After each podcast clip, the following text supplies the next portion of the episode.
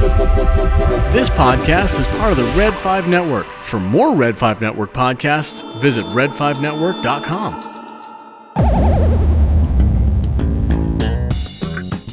Do you like sci fi, fantasy, action, adventure, and comic books? Then you've come to the right place for your weekly dose of anything and everything geek. So strap in and let's get this show on the road. Welcome to the Science Fictionary Podcast.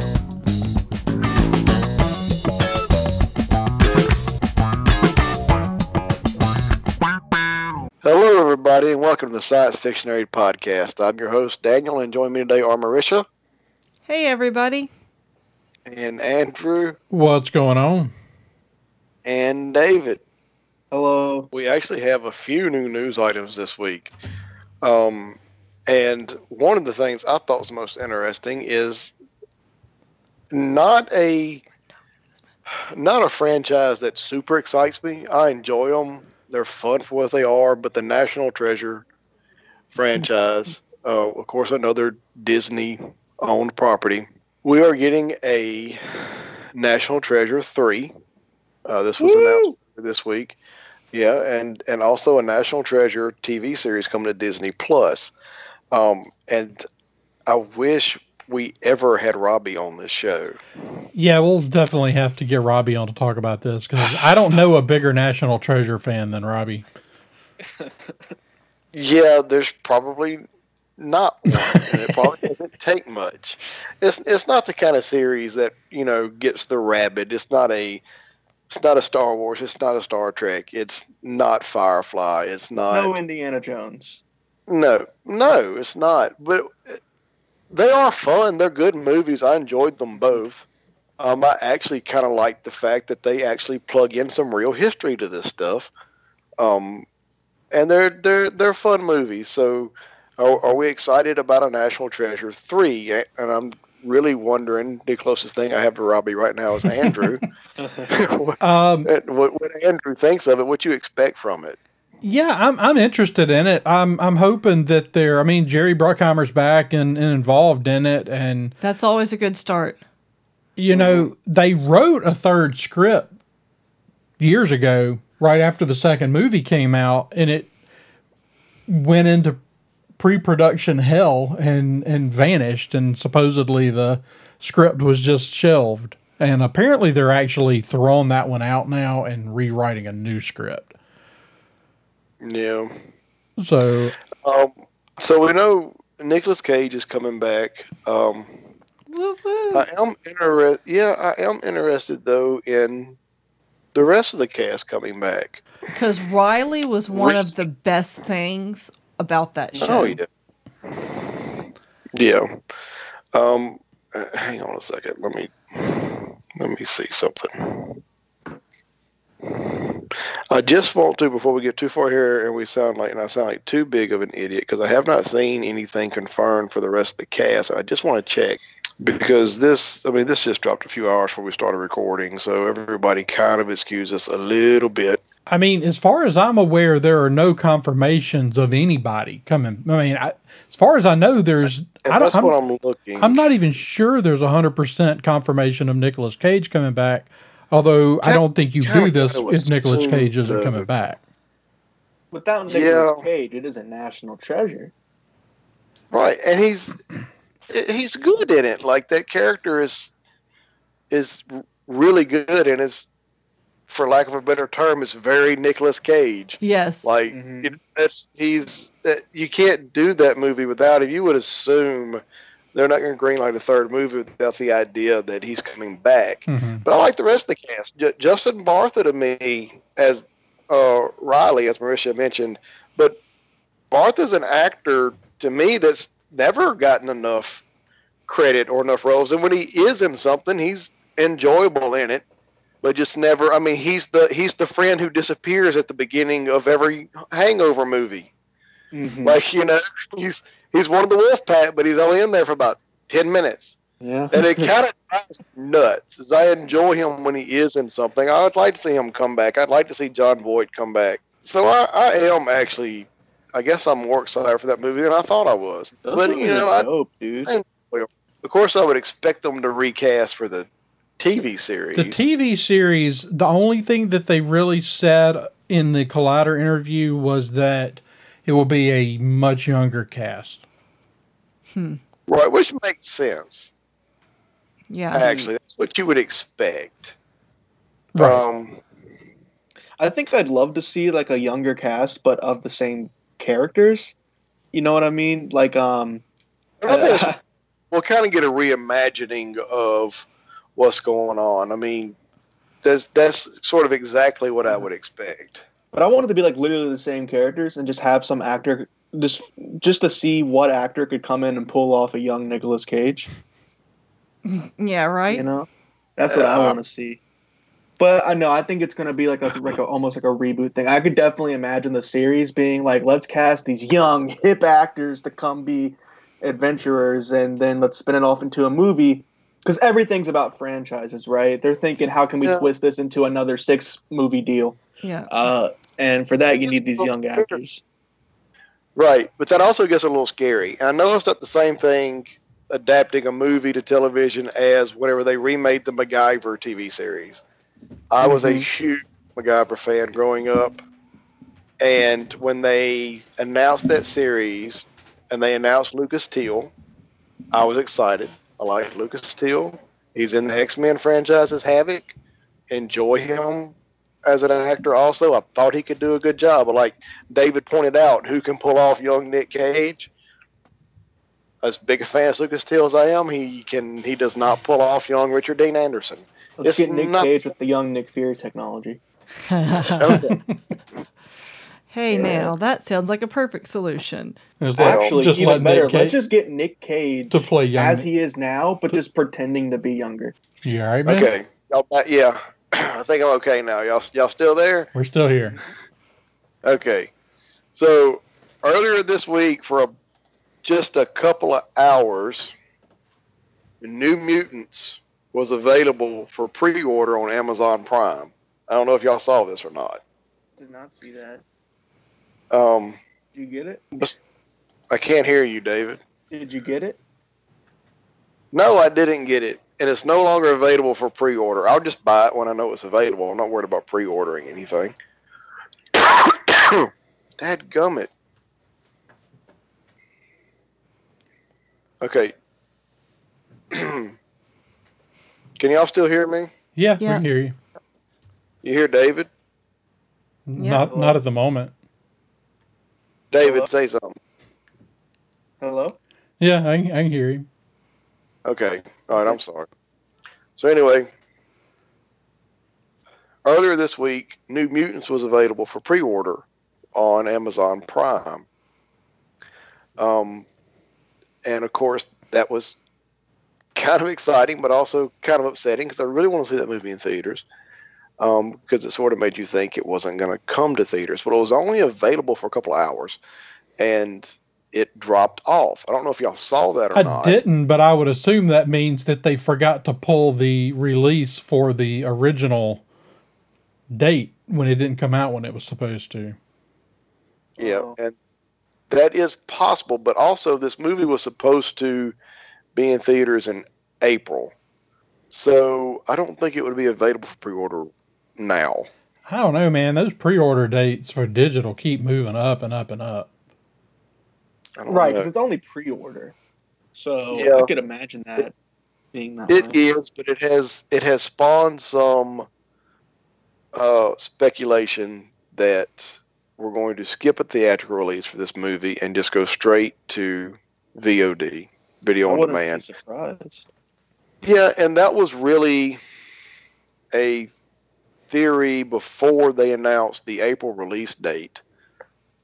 Um, that maybe Disney, since they had acquired it from Fox, would just drop it VOD. So,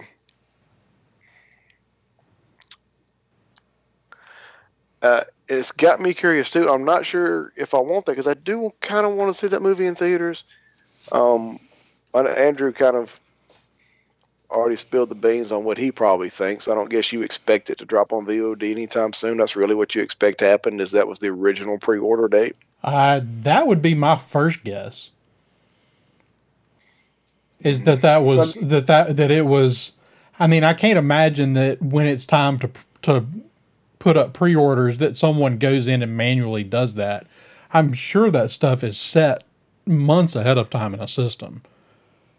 Right. I guess the question is now, um, especially for for Daniel because he's the one who's really excited for the movie. Would you rather get it as soon as possible on VOD, or would you rather wait months and months just to see it in theaters? Mm, well, I've waited for it for three years, so um, I don't know. I'm tired of waiting on it, but at this point, I don't think we're ever getting a direct sequel to it either way. So I don't really have to worry about let's get it dropped, let's get buzz about it, let's get it to generate some money, and let's get our sequel greenlit. That's never going to happen either way. Um, so, as much as I think I would really like to see it in theaters, I th- also think I'm just ready just to see it. Let's just get it out there. Uh, you know, a lot of things. Harley Quinn had a very short run in theaters due to the COVID 19. Um, so did Sonic the Hedgehog, things like that. Onward, several movies I've watched on video on demand while the quarantine's been going on didn't really get their theatrical run that they were supposed to. So you know, I it- bet. it's more and more of a thing, and it's actually we didn't get to talk about last week, but we should have. That AMC theaters Ooh. is saying they're going to drop from carrying Universal Pictures movies because Universal is seeing the benefit to VOD, and they're talking about releasing more of their films to VOD earlier than the agreement they have with theaters right Well, now. That they yeah. think that they can make money doing that. Um, and, but at a situation like this with a movie that we've been waiting this long for, um, and something that missed its theatrical run, why not just go ahead and release it? Right. And we've talked about this before too. It's not something Disney didn't spend any money to make. I know Andrews made the point that technically they paid for it when they bought Fox. Well, yeah, but the fact that New Mutants was in that catalog of films did not up the price. Did not up the price of Fox Right. Studios one bit. But this, So this no, really, they did not pay for this. It's free money either way. yeah. I don't think there's. I don't think there's any detriment to releasing it. To Drop it on Hulu, man. Just drop it on Hulu. Well, they're not going to do that, but it'll be available on Vudu and Amazon Prime, and I think it's know. I think it's only a matter of time before we see some Fox X Men movies showing up on, on just like Hulu. They're not going to put on Disney Plus.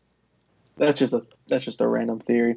You know, with a movie like like New Mutants, I really do think that it could actually be pretty beneficial for them just to go straight to video because, especially with everything going on right now, I would I would bet that more people are going to see this movie on video than they would on the, in theaters. People Yeah, are more likely to be here and to get this movie on on video than they would be to go to that's theaters to probably see. true.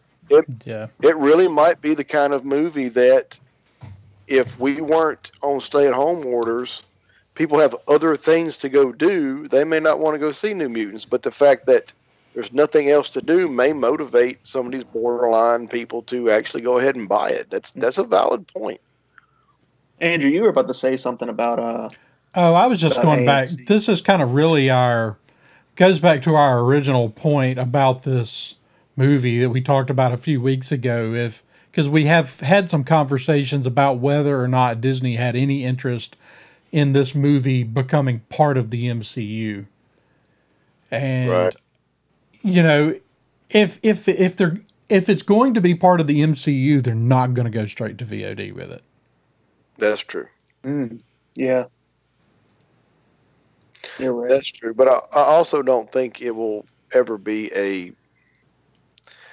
I don't think it's hard to retroactively say, yeah, it was set in the MCU, and that doesn't mean you have to have any of the major plot points of it ever go forward. hmm Yeah.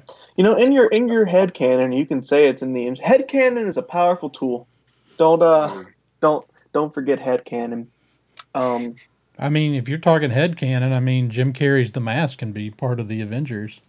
yeah, that's what I'm saying. It's a powerful tool, Oh, man. no. We're, we're really, come on, guys. He's gonna be in Space Jam.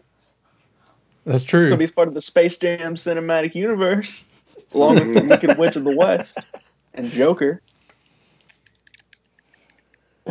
That's news. Um, um, oh man, what was I gonna say? Um, you know, actually, you were talking about like you don't think this is gonna get a sequel.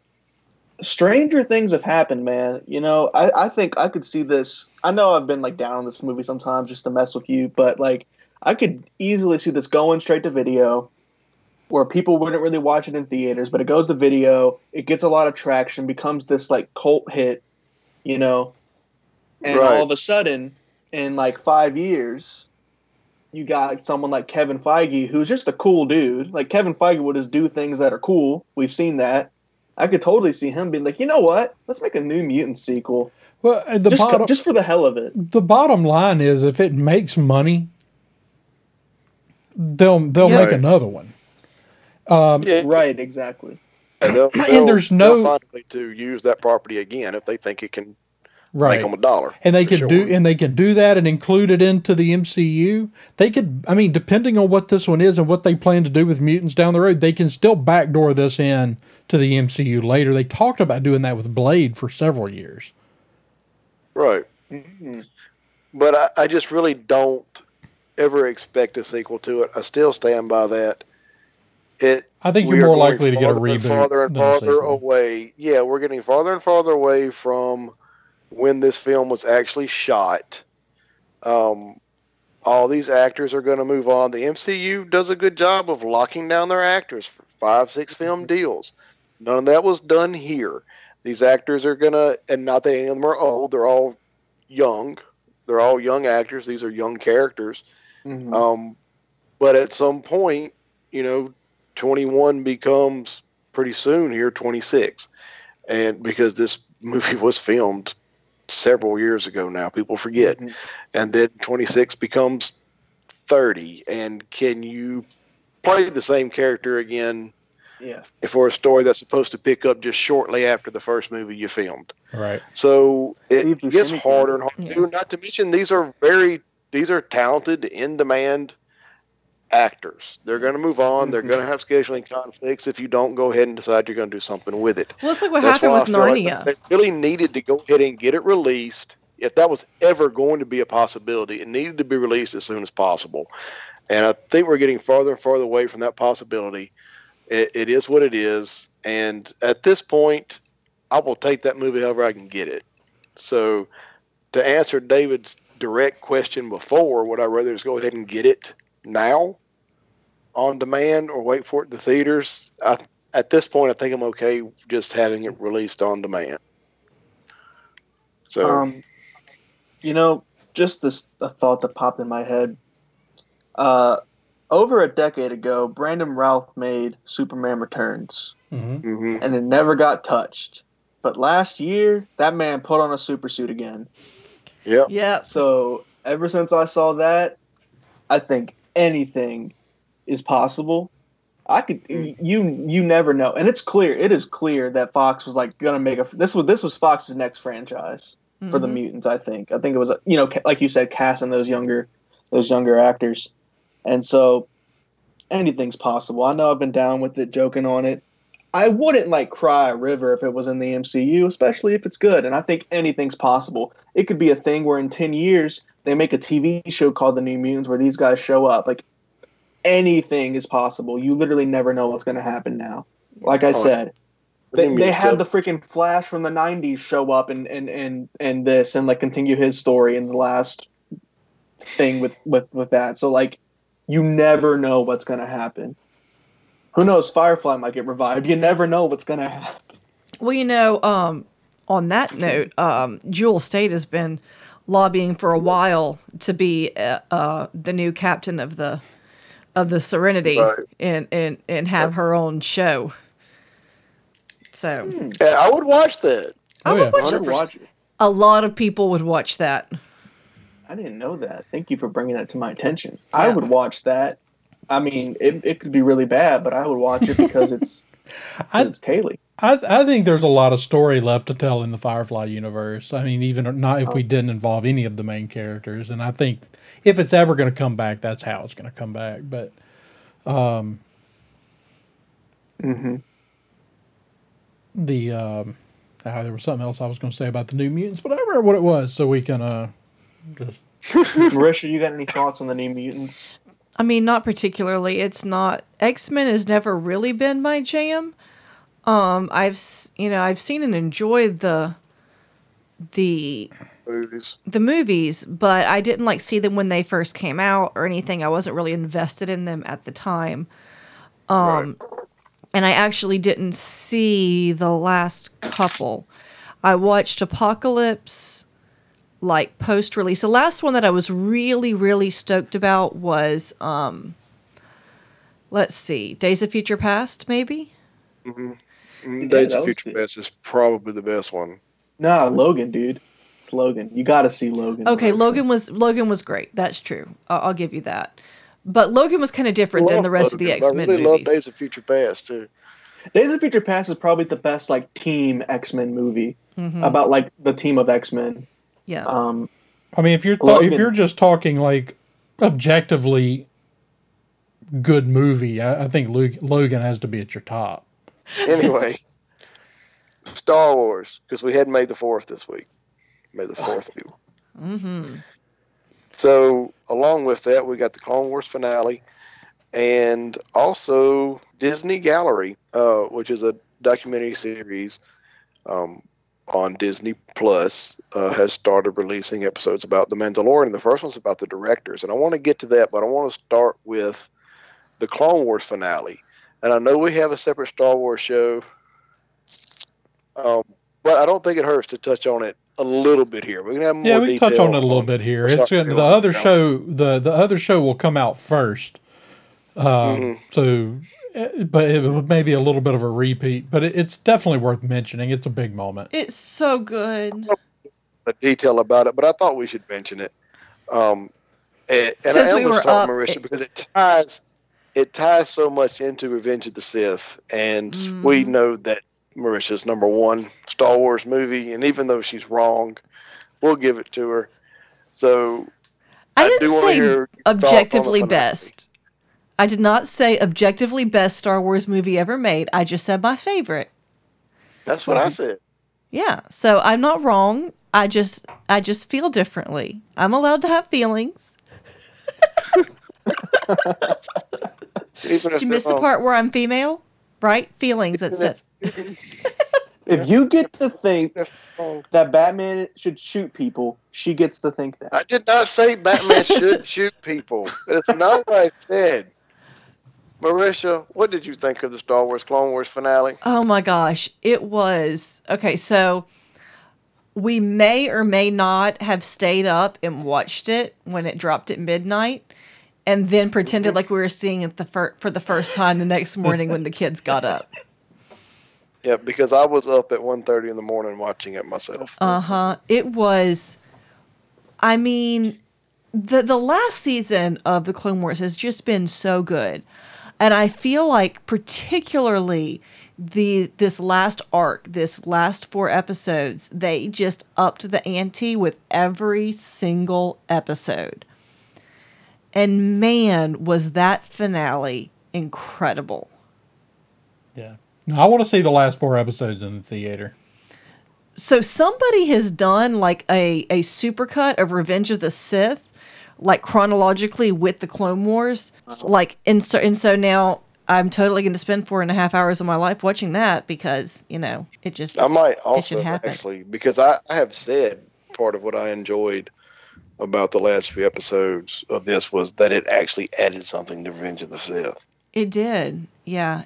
And you know, I feel like I mean, Revenge of the Sith is is such a tragic story for for Anakin Skywalker and for for Padme. You know, and that's kind of what we focus on in the movies.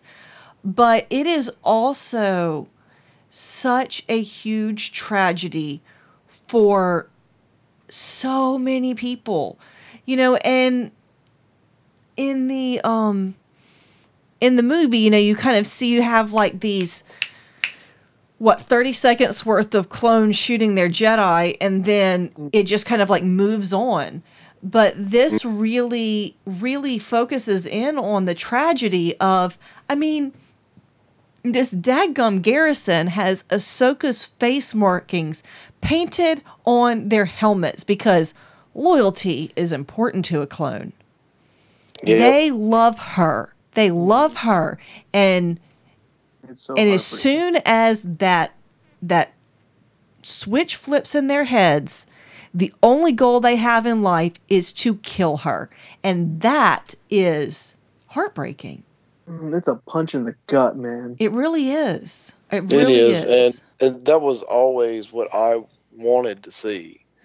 Was, but I also wanted to get more of the emotional impact of what it actually did to the clones. eh, Mm-hmm. You know, Right. and and we get that opportunity with Rex because Ahsoka's able to disable his chip. Right. but I almost wish we'd kind of gotten more of it. Like he almost doesn't seem upset enough, and he's he's okay with fighting his way through his brothers to save him and Ahsoka. All of a sudden, like that was the only thing that didn't Yeah. quite feel right to me. Yeah, but I mean, these are people that are genetically engineered to not be emotional, overly I- I emotional. so I mean, Uh, and it yeah. clearly hurt him. I, I did feel like you might have got more of a kick, more more of a punch in the gut with uh with Echo in the Bad Batch Yeah, series, where you know where he's really struggling after they they rescue him. And you know we, we had an opportunity there with Rex to get more of a punch, and I know we were trying to go ahead and get through, and we were focusing on the action, and uh, but it, it's like Marisha said, you they've got Ahsoka's face on their helmets, hmm like, and we can't, we don't even. I guess also though that's part of the tragedy of it is that we don't even get the moment to sort of mourn for them at all. Mm-hmm. You know, I guess that's part of the tragedy of it as well. Uh, I mean, she and Rex go back and bury them at the end, um, and we just kind of see the aftermath of that. But there wasn't a whole lot of reflection on what Order 66, the effect it had on them, or the people around them who had grown to think of them as brothers and comrades. And, you know, Obi Wan never dwells on the fact that Cody shot him in the back. And I think we may actually see whenever we get an Obi Wan series. I wouldn't be surprised if that's one of the things we see him dealing with. And I and I hope we do. I hope we do. But also through the throughout the prequels, the clones were never anything more than a plot device. We've Right. talked about that on this show before. We've talked about it on Coruscant Radio Underground before. They were a plot device for episodes two and three. That was it.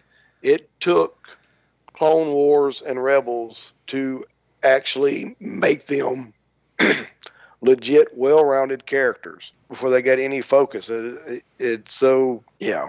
I don't, I don't know what else to say. And hats off, man, to D. Bradley Baker for his performance of 70 different characters with identical mm-hmm. voices Right. and different personalities. I mean, wow. That's pretty impressive. No, he definitely did a, an excellent job throughout that entire series, not just this, not just this season, which has been my favorite. You know, I I said, and I still say it, even though it's, I mean it's only been a week later. It's not like I've had to dwell on it for a very long time, but episode eight of this last season of Clone Wars, I think, is the single best episode of Star Wars television we've ever gotten. Yeah, I agree. But you know, we, me and Andrew kind of had a little text argument the other night, and I said something about I just think my ideas are better than Dave Filoni's. but uh, hats off to Dave Filoni, and he he is Mhm. the he is the creative successor to George Lucas. Andrew's called him that for years, Mhm. and he's right. It was a he definitely these two series, Clone Wars and Rebels. Now that Clone Wars is over, finally we had to wait on it, and it was worth the wait. It was indeed. they they added something to Star Wars lore. They added very important pieces to Star Wars lore, and and I'm just I think he did an amazing job. So what's next for Dave Filoni now that uh now that this is Well- done? Well, it was announced. Segue, David, because that's where I was going next. um, the Disney Gallery series I was talking about. Filoni, of course, was involved as one of the executive producers for Mandalorian, along with Jeff John Favreau, and um, directed some episodes of that series as well. And he's back for Uh, next okay. season as a director as well. Correct. Um, so the first episode of this documentary series was about the directors, Mhm. and I know Andrew was pretty excited for that to drop, and I know you really enjoyed the first episode, especially the Dave Filoni stuff. So Yeah, I mean, like if you're not already a Dave Filoni fan, like after watching that episode of that doc and realizing how much of an impact he had on that on the way the Mandalorian worked out, like how can you still not be a Dave Filoni fan after watching that? and he's so nice. Yeah. Um it- but it's you know, there are still people out there that that say, Well, Dave Filoni can't write. You know, it's like you're a crazy person. it's like the last four episodes of the Clone Wars like absolutely validate what I've been saying about him for years. The last three minutes of the Clone Wars completely validate the Dave Filoni can write without even any dialogue. I mean, he's a visual storyteller. I mean, I, Mm-hmm. I didn't realize that he actually started off as an artist. On Yeah. Last Airbender of all things. No, didn't he started off on King of the Hill. on King that's of the right. Hill. On King of the Hill, yeah. yeah, Really? he said those, That's he, hilarious. he's he's he's he, I, I, I laughed out loud when he said it when he said that uh drawing four Texans drinking beer by a fence is a lot harder to draw than you think. so, but yeah, but then Last Airbender, which is just phenomenal, that David knows. I don't know if I've ever talked to Andrew or Marisha about it. What a big fan of Avatar: The Last Airbender I mm-hmm. am, and what a disappointment the M Night Shyamalan movie is. but that show is it, it's one of the best animated series ever made. Yeah. Mm-hmm. It is.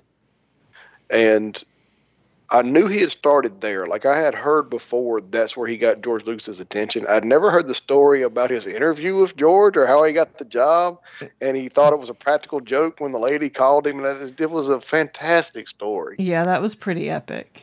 But um, it, you know, they did. All the other directors talked about having John and Dave there to sort of keep them in check Right. because they were executive producers of the show.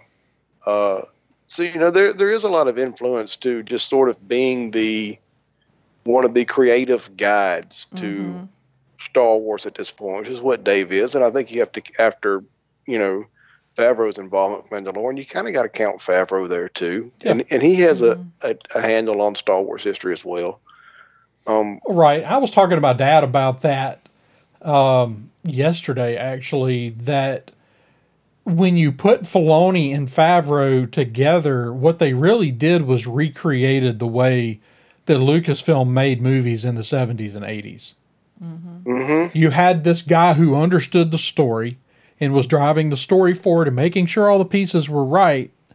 And then you had the collaboration that was instigated by John Favreau, as well as the George Lucas had, you know, kind of begrudged The Force Awakens for not pushing filmmaking forward. But that's who John Favreau is. John Favreau is pushing filmmaking forward as much or more than anybody over the last 10 years. Yeah. right. And so you kind of recreated with them, with those two, along with these directors that they pulled in who would work so closely with them, really kind of recreated the magic of 1977 Lucasfilm. Yeah. Right. And and I know we'll learn more about it as this series goes on, but just having them focus on the directing in, in this first episode, I really enjoyed the idea that the whole series kind of became collaborative amongst the four directors and John Favreau because Mhm. they all had each other there all the time to bounce things off of Right. and that just I, I I don't understand why you wouldn't do it that way. And you never think about it until they said it and you go you know what? That just sounds like that was an amazing freaking place to work for a creator. Right? you know right to have and, and then they all had different talents and Favreau pointed that out in the in the interviews in the in the in the show that you know he wanted to bring smart people together. He handpicked these directors Mm-hmm. and he wanted to he I enjoy hiring smart people and you all have different backgrounds and different talents but the fact that you know i think he actually said i enjoy hiring smart people who enjoy the creative process and that's why you all clicked Mm-hmm.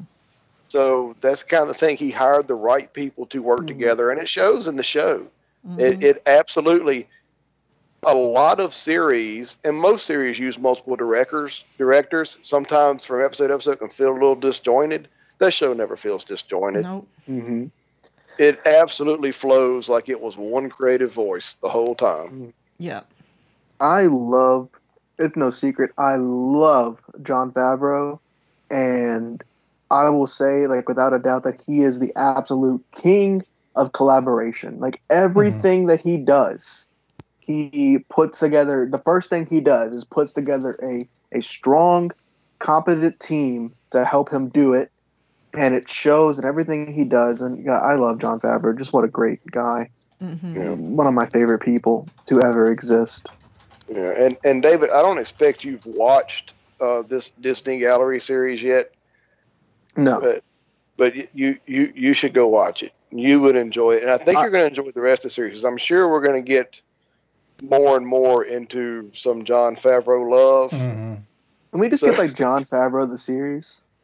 oh gosh Have you have you not watched his cooking show?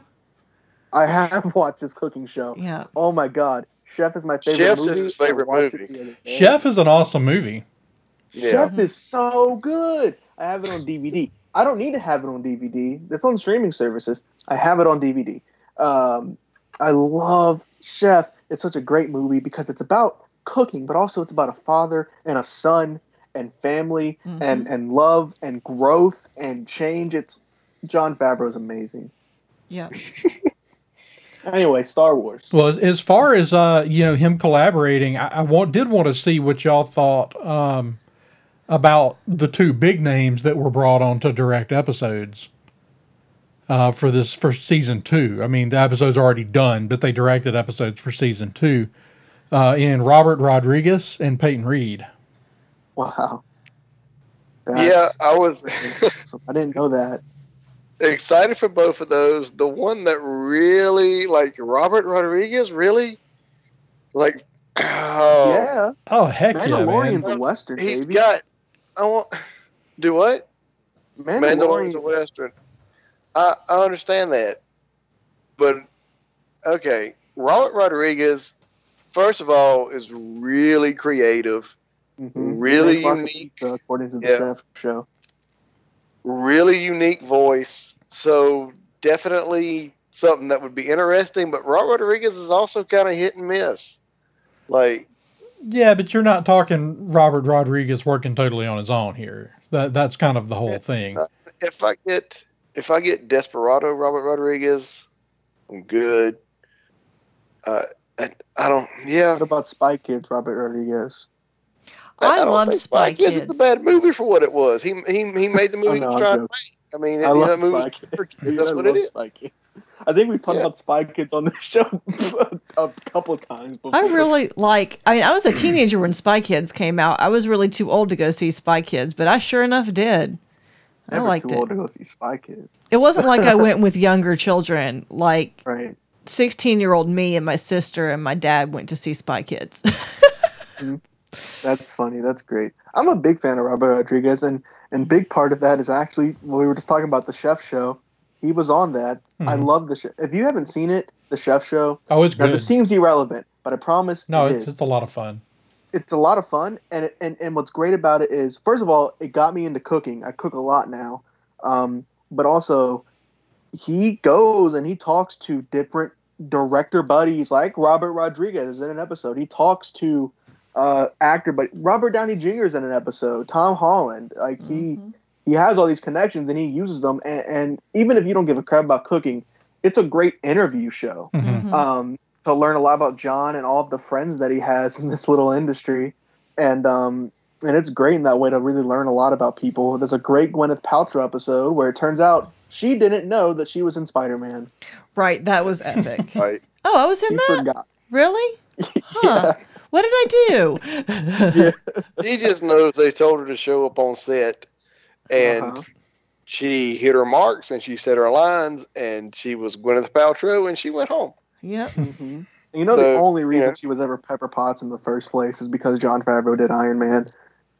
The only reason Robert Downey Jr. got to be Iron Man is because of John Favreau. So if, if you don't love John Favreau, for whatever reason, get, get going, get figure it out. You, you need to start. I start. thought we moved on from John Favreau. We were talking about the directors for season two.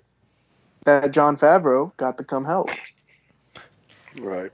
So so Robert Rodriguez there is the wild card to me. I think Peyton Reed's a home run. I have every bit of confidence and that one's that that that's that almost seems like a perfect fit. Yeah. Hey, but um, speaking of whenever you wild think card- about that when you think about the directors they have for season one, Peyton Reed feels like he fits in that group. Mm-hmm. Mm-hmm. You want to talk about Let's- wild card directors, though? I mean, Taika Waititi is a really Well, different kind of, not a really distinct kind of storyteller. Very distinct, but that's the thing is with Taika, you know what you're going to get. And I love it. I, I do too. I absolutely love it. So it doesn't Yeah, make but I so mean- much as a, of a wild card because he's going to give. He's going to give you what he's going to give you, and it's going to be quite consistent. Thank you. Very consistent. um I, I i love the directors for all this like season one like some of the best directors in the world are directing episodes of this show Yep. and that's Mhm. incredible and Yeah. that's just And what we're we were talking about earlier that But there the, are the, the when when they announced the directors for season one, there were a couple of men there made a few of us nervous. Mhm. there were but also there were people Bryce like Dallas Howard Bryce- had never directed before. Bryce Dallas Howard had never directed before. I You didn't know, realize uh, that No, Dave Filoni had never directed live action, and Dave actually talks about that in this documentary. That having John Favreau there as a mentor for him helped. hmm Like he was appreciative of that. yeah You know- and i would love to see what he does next in live action because of that i'd love for him to get to do some other stuff that would be great Right, Um, but like I said, the, a few of them made a couple of us nervous, and Mhm.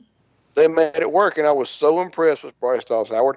I watched her episode. I watched her episode again today. And like Favreau says, he said, we threw you in the deep end of the pool. They said, we all read that episode and said, give that to the new kid because that's going to be hard. Wait, Like which they episode did was this her on purpose. the, uh, the, the episode where he met Cara Dune, where they had to defend the village from the orcs. oh That's yeah I that episode's great That episode feels so Lord of the Rings to me. uh-huh. From the the pug dog orcs. That's Mhm. That is that's funny. Yeah, it's them defending a village from orcs. That's great. Right. Yeah, I love Bryce Dallas Howard. I think she was great. I just think that like some of like But the they- like they the just- highest quality names for a show, like Mhm. these are these are top tier film directors that are coming. Like, like Taika Waititi could do anything that he wants right now, right? Like, he's the Yep. top of the world, and I think that's a great thing. Is that like what we were talking about earlier, where that Marisha specifically pointed out that there are people who want to work on these on these things.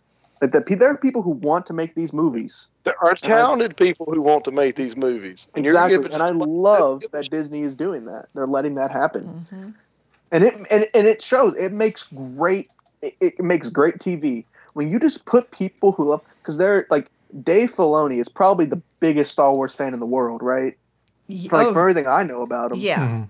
and and you put him in charge of it and, and it shows the the Yep. pure love Mhm. for Star Wars shows through everything that he does and I, I just I love seeing that it makes me so happy like Yeah. genuinely it's so wholesome But yeah, um, uh, speaking of directors, did y'all see that Taika Waititi got um, picked up to direct like a feature film, a feature length Star Wars movie. Yes.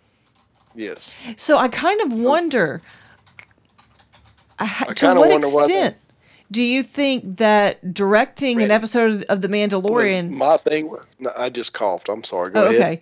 To what extent do you think that episode director for The Mandalorian is going to be a proving ground for gets a new Star Wars series? Well, I don't know that it will be, or really even that it should be. Um, I think it will help with certain directors. I think in the case of Taika Waititi, it shouldn't even have needed to be a thing. Like if you couldn't watch Taika Waititi's movies before, and especially Thor Ragnarok, and go, this guy can handle Star Wars film, and go get the job based on that. Like I think they could have based on that. Um, uh, you know, I think his involvement in Mandalorian helped, but I don't think it was necessary to it. Yeah. Um, in the future, do I think we need to use Mandalorian as a proving ground for getting a feature film? No, I don't. I don't want that being a prerequisite for it. Hire, like we've said all episode night, just hire talented people who mm-hmm. will treat it with respect. All right. You know, do I think Bryce Dallas Howard, as much as I loved her episode, do I think we take that and go, hey, she did a great episode of Mandalorian, let's give her a movie? Do I think we give her a Star Wars movie based just on one episode of Mandalorian? No, I don't. But I think it, it might be a good because it's not just can you make a good movie, but can you play ball?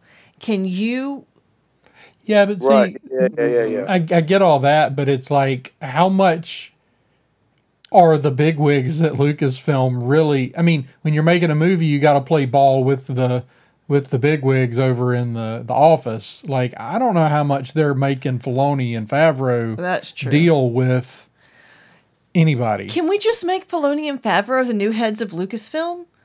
I Yes. mean, I'm I mean, just that saying. would be Please. ideal. the cre- the For my- creative heads at least they don't have to be the person crunching the numbers or whatever but mm-hmm. for the love of all that is good I agree. From what I know about John Favreau, Absolutely.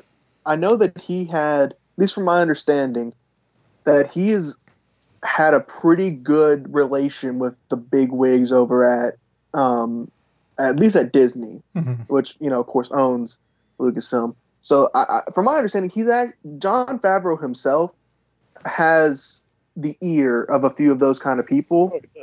So- John Favreau can do anything he wants for Disney. All he's got to do but is uh, so what I'm saying is, I think that what's really the testing ground. I think the only reason the Mandalorian might be a testing ground is to prove yourself to John Favreau. Because th- I think if anybody has the influence to make that happen, it would be John Favreau saying, "Hey, this guy, this guy's the real deal. This is someone you you trust me. I trust him. Play ball with him. Like I could see him being the real middleman for that sort of thing. well. You know what I'm saying? I mean, maybe that will happen. I don't think it's going to be a systematic thing.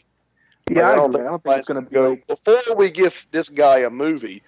You know, before we give Martin Scorsese his own Star Wars movie, let's make him direct an episode of Mandalorian first and make sure he knows what he's doing. No, because Taika Right. Waititi's an outlier. Taika did not need Mandalorian success to prove he earned a Star Wars movie. If they had announced two years ago Taika Waititi's going to direct a Star Wars movie, we'd be all be over the moon. We didn't need Mandalorian to prove to us he knew what he was doing.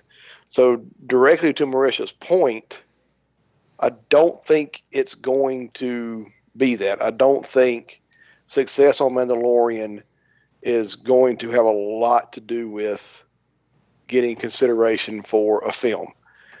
Uh, because I think Taika's the outlier. Because I think Taika had done enough throughout his career to have earned that movie, Mhm. whether he ever directed Mandalorian or not. Right. I mean, Taika's already a big name, and I mean, let's not forget. I mean, he he had you know Jojo Rabbit was also huge. yeah Right. Um, You know, Taika was he was the big get in season one. Like the fact that they got him to come direct an episode of a TV show was kind of a big deal. Some of the rest of them, it's like, oh, that makes sense. Like I'm surprised, but that makes sense. Like with him, you go, wow, that's that's impressive that they got him. So yeah, I agree, and I'm I'm really excited about the person because they they didn't just give it to him like he's co-writing it, um, which I think he needed someone to co-write it with because I don't I don't need my I don't need Star Wars to be quite as silly as Thor Ragnarok or Jojo Rabbit or anything else Taika does by himself. Well, right, and his even his episodes of Mandalorian, though here I here I go, he doesn't need to, to prove it, but he did kind of show us Mandalorian. He can treat Star Wars the proper way, also. Right. That doesn't go overly silly. There is humor, as they even pointed out again in the Star uh, Disney Gallery the other night. There is humor in it, but it doesn't make fun of itself. It still takes itself seriously. Right, and I, I think he Yep. can do that. I mean, oh. it's it's when you talk about can a you know, I know people get bent out of shape about comedy directors. You know, it's like, well, he's a comedy guy, he's a slapstick guy. Why is he doing Star Wars? And you go, not- well, I mean, doesn't do that. do what? Ragnarok doesn't do that either. There's mm. humor in it, but again, it's not. It's still takes itself seriously. It still believes in do- itself. It does, but there are some fairly silly moments in Ragnarok. But what Ragnarok does well is it's silly when it's silly, and when it needs to be serious, it's very serious. I'm not gonna lie to you. I would not mind seeing the type of humor in Ragnarok in a Star Wars movie at all. I wouldn't. Yeah, I could see that fitting with certain certain things. Probably the closest to that that we've gotten would be like a solo, and that's not even that close. But like, Mhm. I'm saying like the closest would be a solo, and I really like solo. I so did I too. could definitely, It's a I could great definitely movie. see that growing. Yeah, But speaking I- of directors, let's get let's get Ron. Speaking of the Howards, let's get Ron Howard to make another Star Wars Yeah. movie, please. And I and I'm, and I'm not too. and I'm not saying that Taika. I have no problem. I'm actually really excited about the Taika Waititi Star Wars movie. But you know, mm-hmm. some people look at it and go, "I I just don't know. Like, what has he done?" And I'm like, Todd Phillips just made the Joker. Yeah, Todd Phillips used to make like incredibly silly, goofy movies. And he just made like uh, Hangover. one of the Well, those, Hangover movies also are really good, but they're just well, he different. They're did, but I mean, like he also made like I don't think you need to to be making your point. Your point. I mean, you're. you're no, I guess I'm thinking about Todd- somebody else, but he yeah. did make Starsky and Hutch and School for Scoundrels and Old School and Road Trip and Borat. Borat. Oh God. Andrew, you were saying about Taika, about comedy directors can. Oh, but I what I'm really I, you know there are there's plenty of room out there to look at a comedy director that can step up and make a serious movie. I mean Edgar Wright, who has you know the the Cornetto trilogy, you know with Simon Pegg and and Edgar or in uh, Nick Frost. I mean, Baby Driver is is a serious heist film. Right. And to go back to Taika, Taika hasn't just made comedy. Taika's made a lot of movie with with heart. You know, I mean, That's true, yeah. Just it's not slapstick. Well, he Like, does. The, the he- man knows how to tell a story. He does. He does do some slapstick stuff too, though. But uh, basically, I was kind of going ar- around trying to get back to what I am excited about. I'm excited that Taika's making a movie, but I'm also really excited about uh, Krysty Wilson-Cairns coming on to help him write this, who's just Yes. coming off 1917, Yes. because that movie's amazing. I also was very excited about that as well. I think that is that's almost as big a get as getting Taika to have people that creative involved in your franchise at all is always a plus. So So who's like? Do we have like a dream like Star Wars director?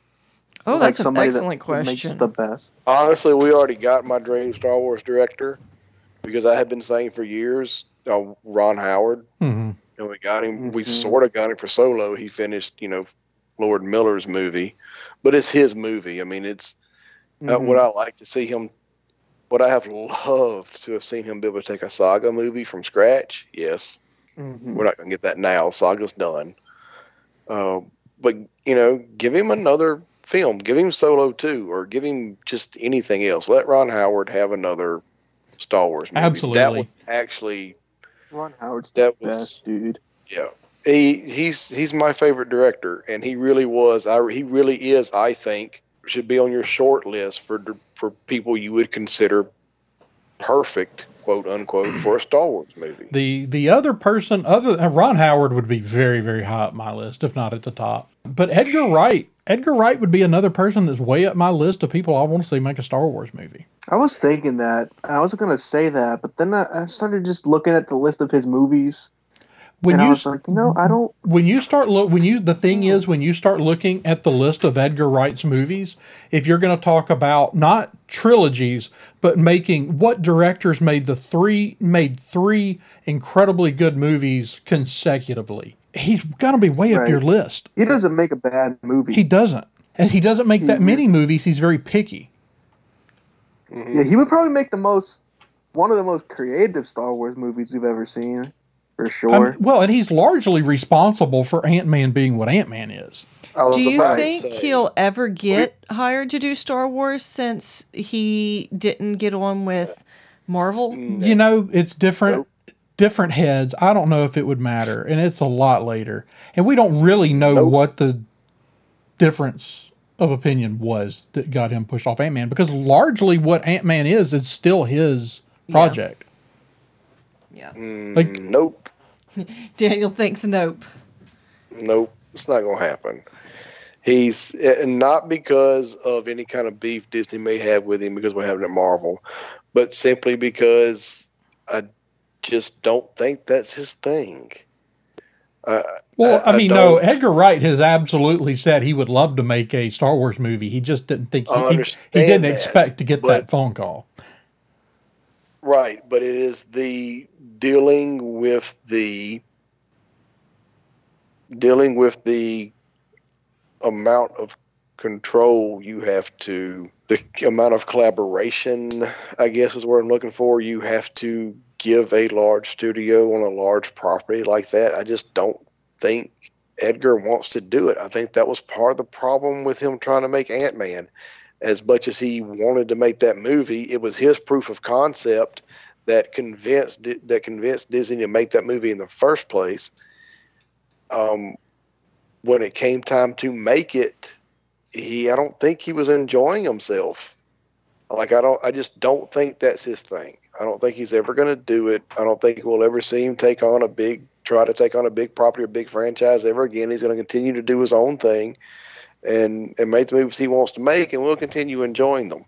I don't think we'll see him make a Star Wars or a Marvel film or a DC film or a Star Trek film. He's just not gonna. It's not his thing. He's not gonna do it, which is fine.